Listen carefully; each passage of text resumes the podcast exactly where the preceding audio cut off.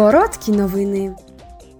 Члени комітету Європарламенту з питань довкілля ухвалили рекомендації щодо заходів ЄС стосовно забезпечення виробництва текстилю у циклічний, екологічний і соціально справедливий спосіб. На думку комітету, текстильна продукція, що продається в ЄС, повинна бути більш довговічною і зручнішою для повторного використання, ремонту та переробки.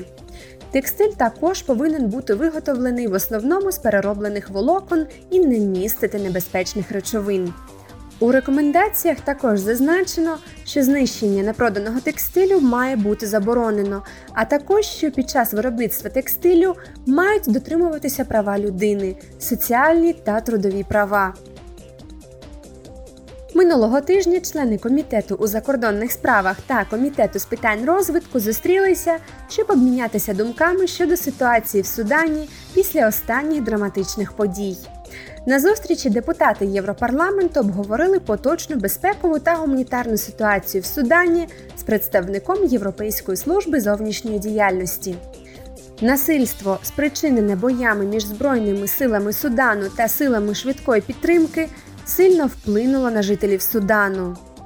ЄС закликає обидві сторони поважати міжнародне гуманітарне право і припинити всі військові дії.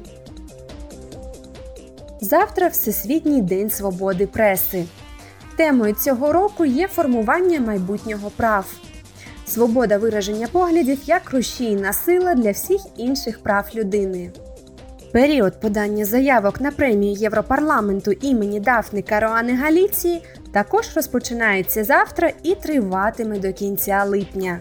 Премія, що проходить вже третій рік поспіль, визнає видатну журналістику, яка пропагує основні цінності ЄС.